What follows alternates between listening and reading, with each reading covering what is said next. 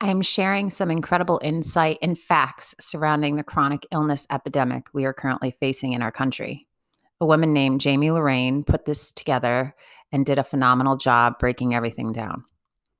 Over half of the US children now suffer from a chronic condition, disability, or disease. Americans spend the least on food, the most on healthcare, have the most highly vaccinated kids, and have the sickest kids of any industrialized country. More kids than not are now chronically ill, developmentally delayed, and eating or injecting prescription medications from cradle to grave, which is going to be a quicker trip for them than it was for their parents, according to the data on life expectancy in the US.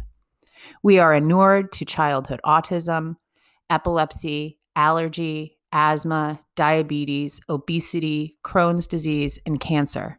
We are dying younger. We are going backwards. I grew up not knowing a single child with these conditions. I neither had the flu nor flu shots, as there weren't any. I only remember being sick when I had the chicken pox, which was a rite of passage for the 10 and under. I was outside playing with calamine lotion on, and nobody feared the chicken pox. We're now seeing a shingles outbreak in the young, an illness that only the 60 plus demographic used to be susceptible to. In 1983, children were required to have 10 vaccines by age six. That changed to 74 doses by age 18 in 2019, counting the flu shots. To maximize profits, manufacturers and health insurers bundle as many vaccines as possible into one syringe and doctors, once told to give no more than four simultaneous vaccines, are now expected to give up to nine. This means that 12 month old babies can get a total of 25 antigens in one day, an astounding immune assault for a 20 pounder. Pregnant women are now encouraged to have flu shots, which have been found to trigger spontaneous fetal deaths. Still, nobody blinks. Our government just adds more and more, telling pregnant women to get Tdap shots too, tetanus, diphtheria, and pertussis, which have never been tested in pregnant women because it's considered unethical. The FDA has never tested the results of giving all these vaccines together in one day or the cumulative effect of giving so many to a very young child. By the age of six, under the current schedule, kids get at least 85 viral and bacterial antigens, plus mercury, still in flu shots, aluminum, linked to Alzheimer's, formaldehyde, nut oil adjuvants, and contaminant viral or bacterial DNA. In 1995, genetically modified crops entered the US food supply without review or regulation.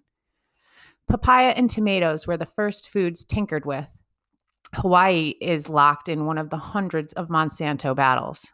Soon after came soy and corn, key ingredients in infant formulas and processed food for infants and children. For the first time in human existence, infants were injected with GMO viral material on the day they were born and ingesting GMO formula. GMO foods and vaccines jam genetic traits across species into each other and combinations not possible in nature. Because of disturbing data on how GMO foods disrupt beneficial human gut microbes, trigger allergies or cancers, and injure organs, other countries refuse American GMO crops, ban GMO foods, or require GMO labeling. Not us. The government's symbiotic relationship with food, big food, ensures that we have no idea what we're eating. No action is taken on a federal level since the FDA dubbed GMO foods generally regarded as safe or GRAS, G R A S, a designation that requires no safety testing. This happened simply because a Monsanto consulting attorney told the FDA to do it that way in 1992. A quarter century later, consumers are wising up and trying to get state mandated labeling laws. Predictably, these usually fail thanks to outrageous sums of money poured into states from corporate interests eager to keep you uninformed enough to continue buying their products. Concerned yet? You should be. We're being poisoned. Hashtag Generation Sick. If words don't add up, it's usually because truth has been left out of the equation. So much love and respect, XOE.